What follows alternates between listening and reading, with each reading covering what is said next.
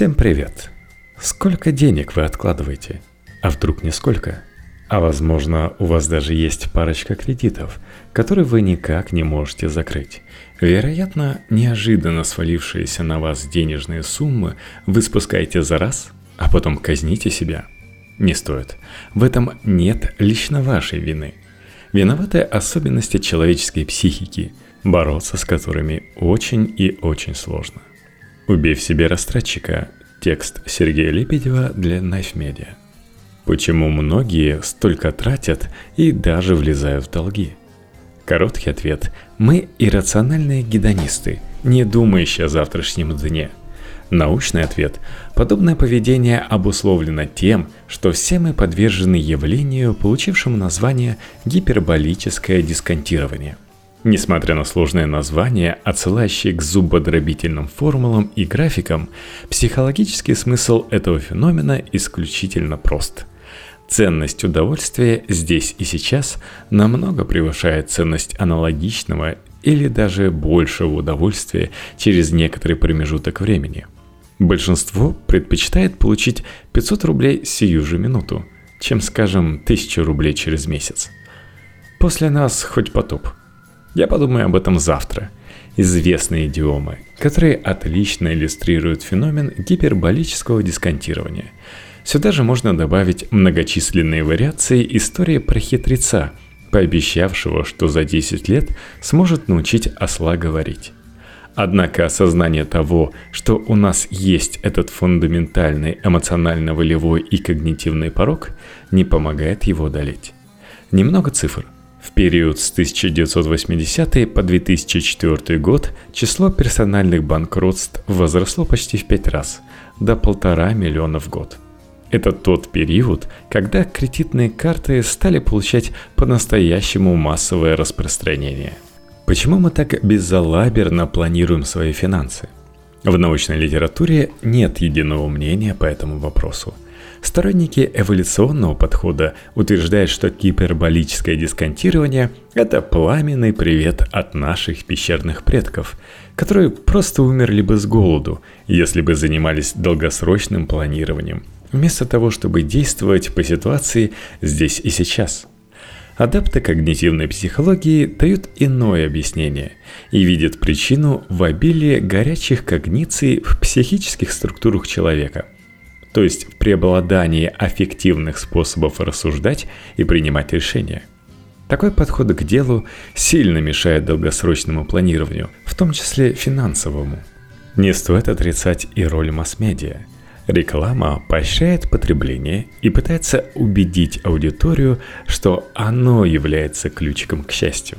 По данным на 2009 год, у граждан США на руках было 1,3 миллиарда кредиток – то есть в среднем по 4 кредитки в кошельке у каждого американца.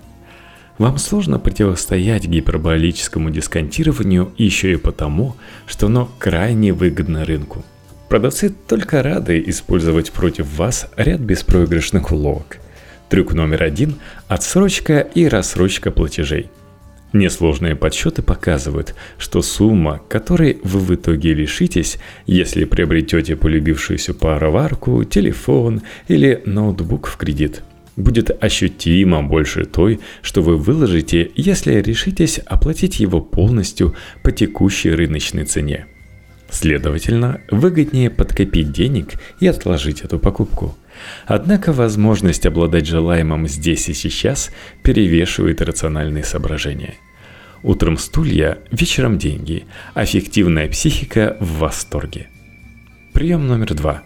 Трюки с подписками – как вы наверняка замечали, годовой абонемент, оплачиваемый одним траншем, оказывается более выгодной покупкой, нежели несколько месячных абонементов, за каждый из которых вы отдаете отдельную сумму. Неважно, о чем идет речь – о фитнес-клубе, газете или аккаунте для онлайн-игры – вы собираетесь качать своего эльфа и покупать ему дайдрическую броню на протяжении многих лет – Разумнее приобрести долгосрочную подписку. Однако вы, вероятно, достаточно долго будете продлевать свой абонемент каждый месяц и в итоге сильно переплатите. С чего вообще мы совершаем такие странные поступки? Потому что человек по своей природе когнитивный лентяй. Принимая решения, мы руководствуемся иррациональными доводами, которые позволяют экономить умственные усилия. Чтобы рассказать обо всех когнитивных искажениях, потребуется не одна книга. Поэтому ограничимся несколькими из них. Начнем с эффекта асимметричного доминирования в просторечии товара-приманки. Начнем с эффекта асимметричного доминирования просторечии товара-приманки. Чтобы стимулировать спрос на определенный товар, магазины выставляют рядом его испорченную версию. Они рассчитывают, что потребитель сравнит два варианта и решит, что это очень выгодное предложение – Возможно, на радостях он даже подумает, что воспользовался невнимательностью продавцов, забывших обновить ценники. А значит, нужно немедленно брать, пока руководство магазина не спохватилось. В Слоуновской школе менеджмента провели эксперимент с участием групп студентов, которым предлагались разные варианты подписки на журнал «Экономист». Включив в приложение два варианта, на фоне которых третий выглядел однозначно более выгодным, преподаватели смогли наварить на подписке 43% больше обычного. Студенты велись на относительную экономию, не осознавая, что в абсолютном измерении их заставляют тратить больше, а ведь в эксперименте участвовали будущие профессиональные экономисты. Почему, когда речь заходит о маркетинговых трюках – мы нередко оказываемся в роли обманутых простаков. Причем иногда в эту ловушку попадают мастистые интеллектуалы и ученые с высоким IQ. Дело в том, что любому Homo sapiens присуща ограниченная рациональность. У нас нет физической возможности объективно взвесить все качества предлагаемых товаров, соотнести их с ценой и принять самое рациональное решение – к тому же человеческий мозг не любит делать выбор особенно сложный. Некоторые специалисты в области поведенческой экономики и нейроэкономики даже говорят о таком психологическом феномене, как боль от принятия решений.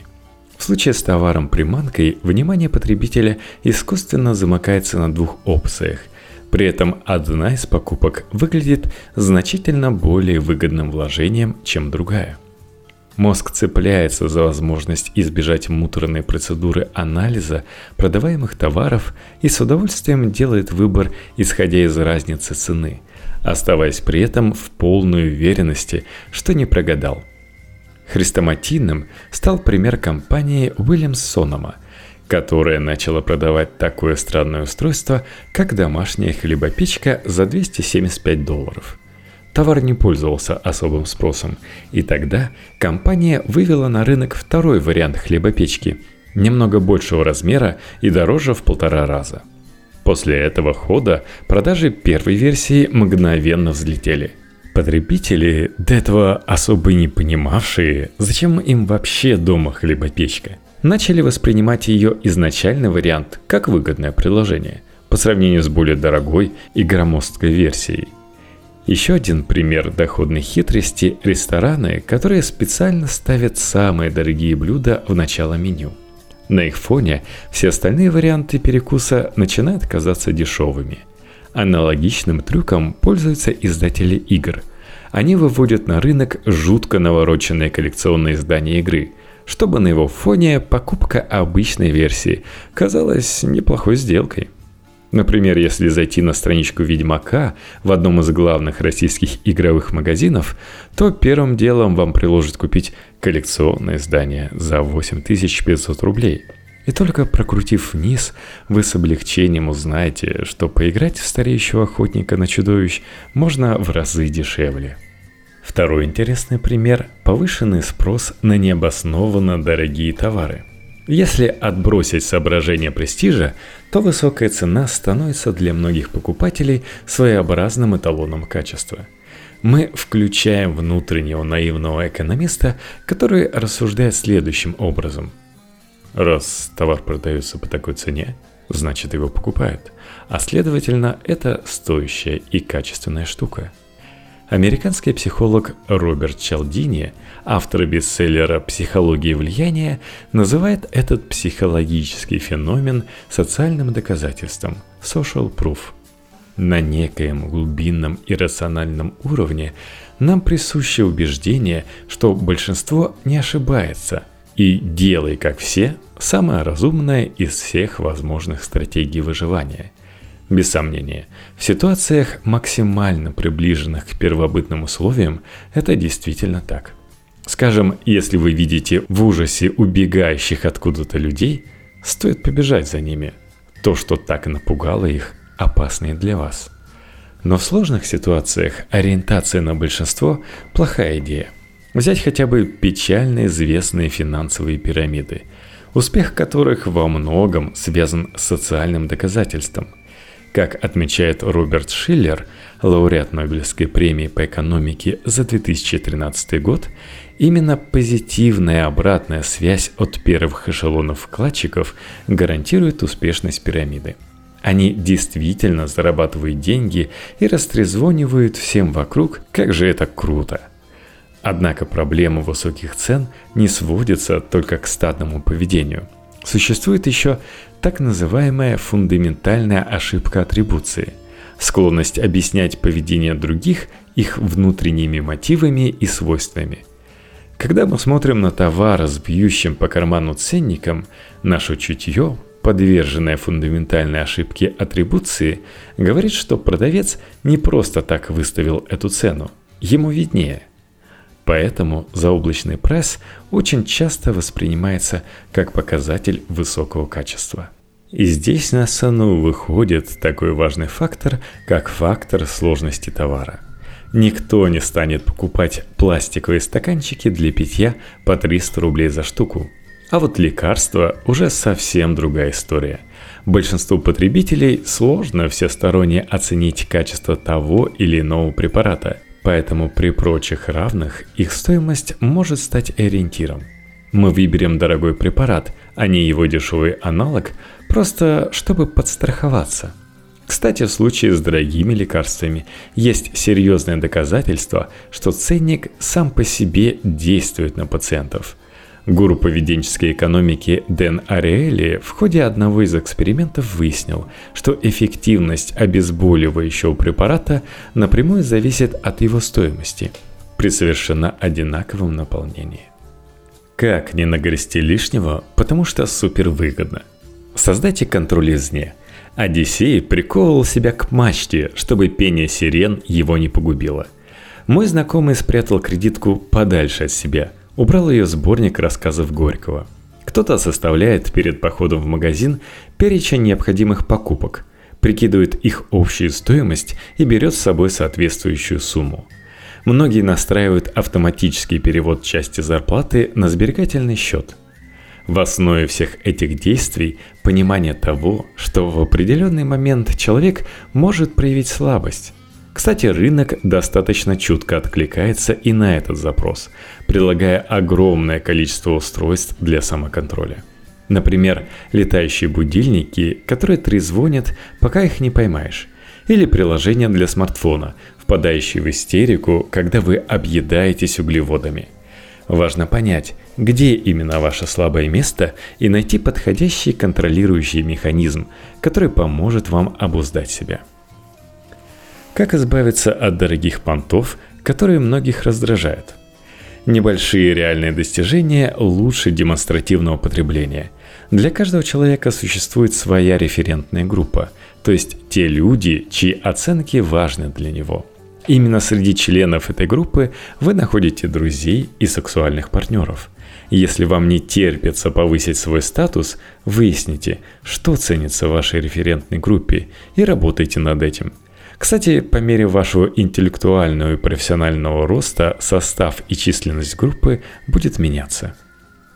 Как обуздать импульсивность при шопинге? Даже осознав несостоятельность своих потребительских ценностей, вы все равно будете регулярно делать импульсивные и странные покупки.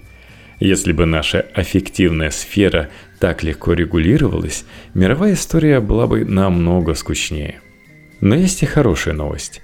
Мы можем минимизировать влияние различных когнитивных искажений за счет расширения своего интеллектуального багажа.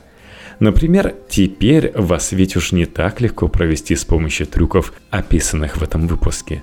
Чтобы не попадать в просак при покупках, да и вообще по жизни, расширяйте свои интеллектуальные горизонты. Вы, наверное, уже слышали про употребление на показ, в том числе и в моем подкасте. Наиболее убедительный ответ на вопрос, почему так происходит, предлагает эволюционная психология. И ответ этот очень прост. Нам нужен секс – а статусное потребление – это, как нам кажется, хороший способ его получить. Наши очень далекие предки жили малочисленными общинами по 20-30 человек в каждой и в течение своей жизни общались с людьми еще из нескольких общин. В такой ситуации круглосуточная забота о своей репутации и социальном статусе действительно была необходима для секса, то есть для передачи своих генов – Эволюционный психолог Джеффри Миллер утверждает, что реклама специально эксплуатирует наш древний страх оказаться парей в небольшой охотничьей общине и таким образом остаться без секса. Но насколько оправдана древняя стратегия поддержания статуса в современном мегаполисе – его коллеги из Техасского университета в статье «Павлины Порше» и Толстрейн Веблен «Демонстративное потребление как система сексуальных сигналов» утверждают, что определенный смысл в ней есть. В том случае, если вам нужны краткосрочные необременительные отношения без серьезных обязательств.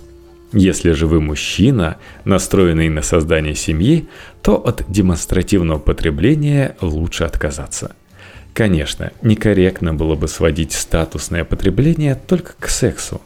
Потребность в безопасности является не менее могучей движущей силой, и консюмеризм создает иллюзию этой безопасности. Вы замечали, что герои различных саг и эпосов постоянно хвастаются своими боевыми подвигами – что интересно, при этом они действительно крайне компетентны как воины и полководцы – у них нет повода комплексовать. Но почему-то в своих рассказах они все равно очень часто прибегают к серьезным преувеличениям. Эволюционное объяснение этой стратегии – превентивное запугивание возможных врагов. Кто осмелится напасть на героя, начинающего каждый выходной с убийства парочки драконов – Поклонники «Игры престолов» помнят, что дом Ланнистеров всячески способствовал распространению песни о печальной участи Рейнов из Кастамера, с тем, чтобы никто никогда и не думал восставать против них – в статье «Демонстративное потребление как дорогостоящая реклама» антрополог и историк Фрезер Нейман находит доказательства в пользу этой точки зрения, рассматривая явление статусного потребления на примере мезоамериканских пирамид. Гигантские сооружения использовались правителем как способ рассказать соседним государствам о своем могуществе и предупредить возникновение оппозиции внутри страны. В современном обществе психологическая программа, нацеленная на превентивное запугивание, никуда не делась, а старый метод уже не работает. Большинство из нас, даже обладая крупным состоянием, не может обзавестись персональной армией и превратить свой офис в мрачную черную цитадель, один вид который внушал бы ужас конкурентам. За неимением лучшего мы используем демонстративное потребление в надежде обезопасить себя. Однако в этот раз наша психика попадает в просак и идет по ложному пути. Существует целый пласт социологических исследований, показывающих, что демонстративное потребление ведет к росту социальной напряженности и преступности. В одной из недавно вышедших работ на эту тему – за авторством экономистов Дэниела и Джоанны Хикс говорится, что демонстративное потребление – верный путь к тому, чтобы стать жертвой насилия. Исследователей удивило, что при этом ярко выраженная зависимость между демонстративным потреблением и преступлениями против собственности отсутствовала. То есть, если ты богат и выставляешь это на показ, возрастает не шансы быть ограбленным или обманутым мошенниками, а риск поплатиться за понты жизнью или здоровьем. Мы идем по пути наименьшего сопротивления. Психика бьет тревогу, кругом опасно, конкуренты наступают на пятки, и надо бы напомнить всем, какой вы могучий воин и востребованный любовник – И тут вроде бы самое время задуматься о своих реальных достижениях, чтобы было чем хвастаться. Но это сложно. Проще купить новый смартфон и бросить его в горнило нашего древнего страха.